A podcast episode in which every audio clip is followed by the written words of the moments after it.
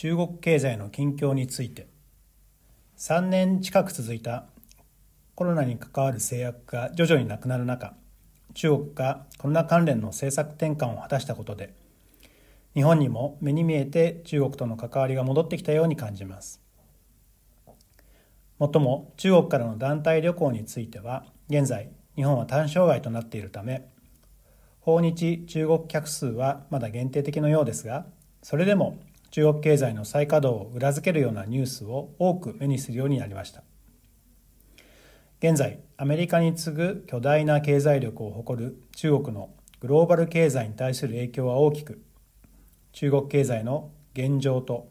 今後について理解を含めておく必要があると感じています。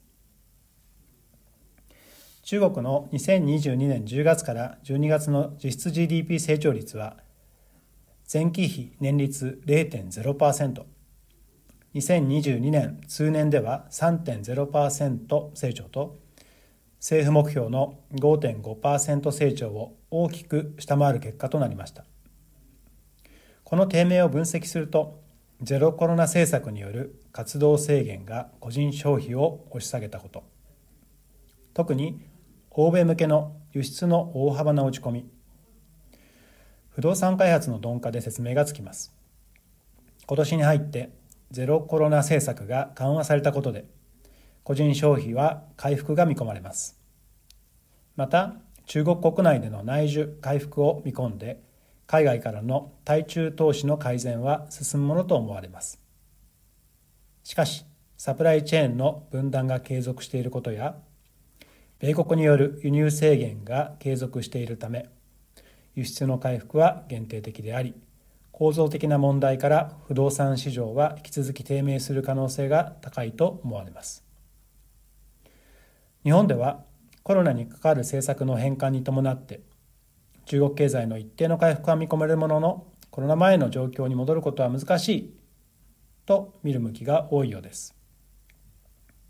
とはいえ世界第2位の経済大国である隣国中国の経済関連政策や中国からの資金の流れが日本に及ぼす影響は大きいものがあります。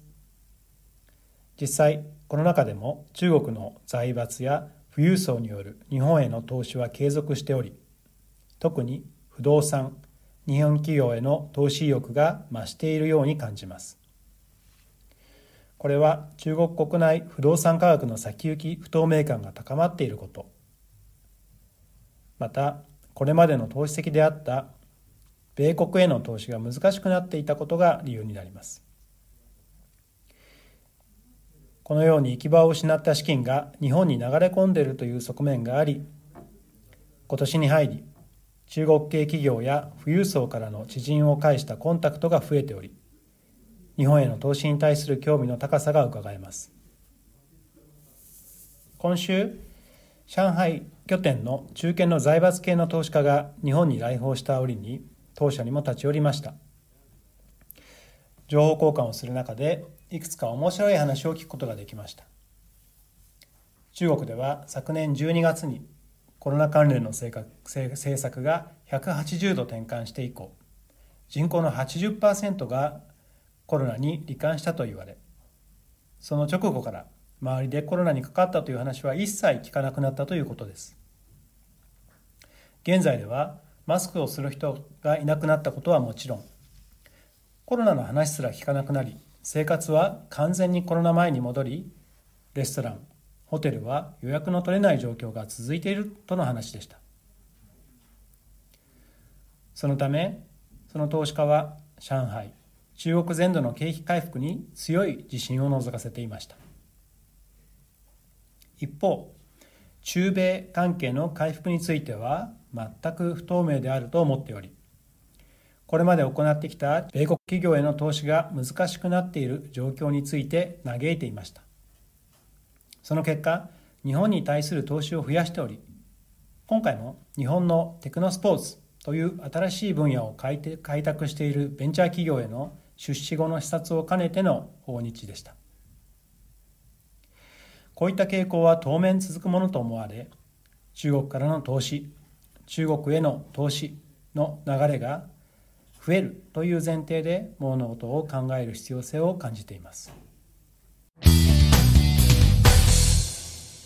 相沢アセットマネジメントの提供する運用プロダクトへの投資や投資一任契約を締結する際は、所定の手数料や諸経費等をご負担いただくこととなります。また、運用プロダクトへの投資や投資一任契約の締結により、価格の変動や損失が生じる恐れがあります。運用プロダクトへの投資や投資一任契約にかかる手数料及びリスクについては、相沢アセットマネジメントのホームページにある手数料等及びリスクに関するページや、契約締結前交付書面等をよくお読みになり、内容について十分にご理解ください。称号、相沢、アセットマネジメント株式会社。金融商品取引業者、関東財務局長、金賞、第2076号。加入協会、一般社団法人、日本投資顧問業協会。一般社団法人、第二種金融商品取引業協会。一般社団法人、日本ベンチャーキャピタル協会。一般社団法人、日本プライベートエクイティ協会。オルターナティブインベストメントマネージメントアソシエーション。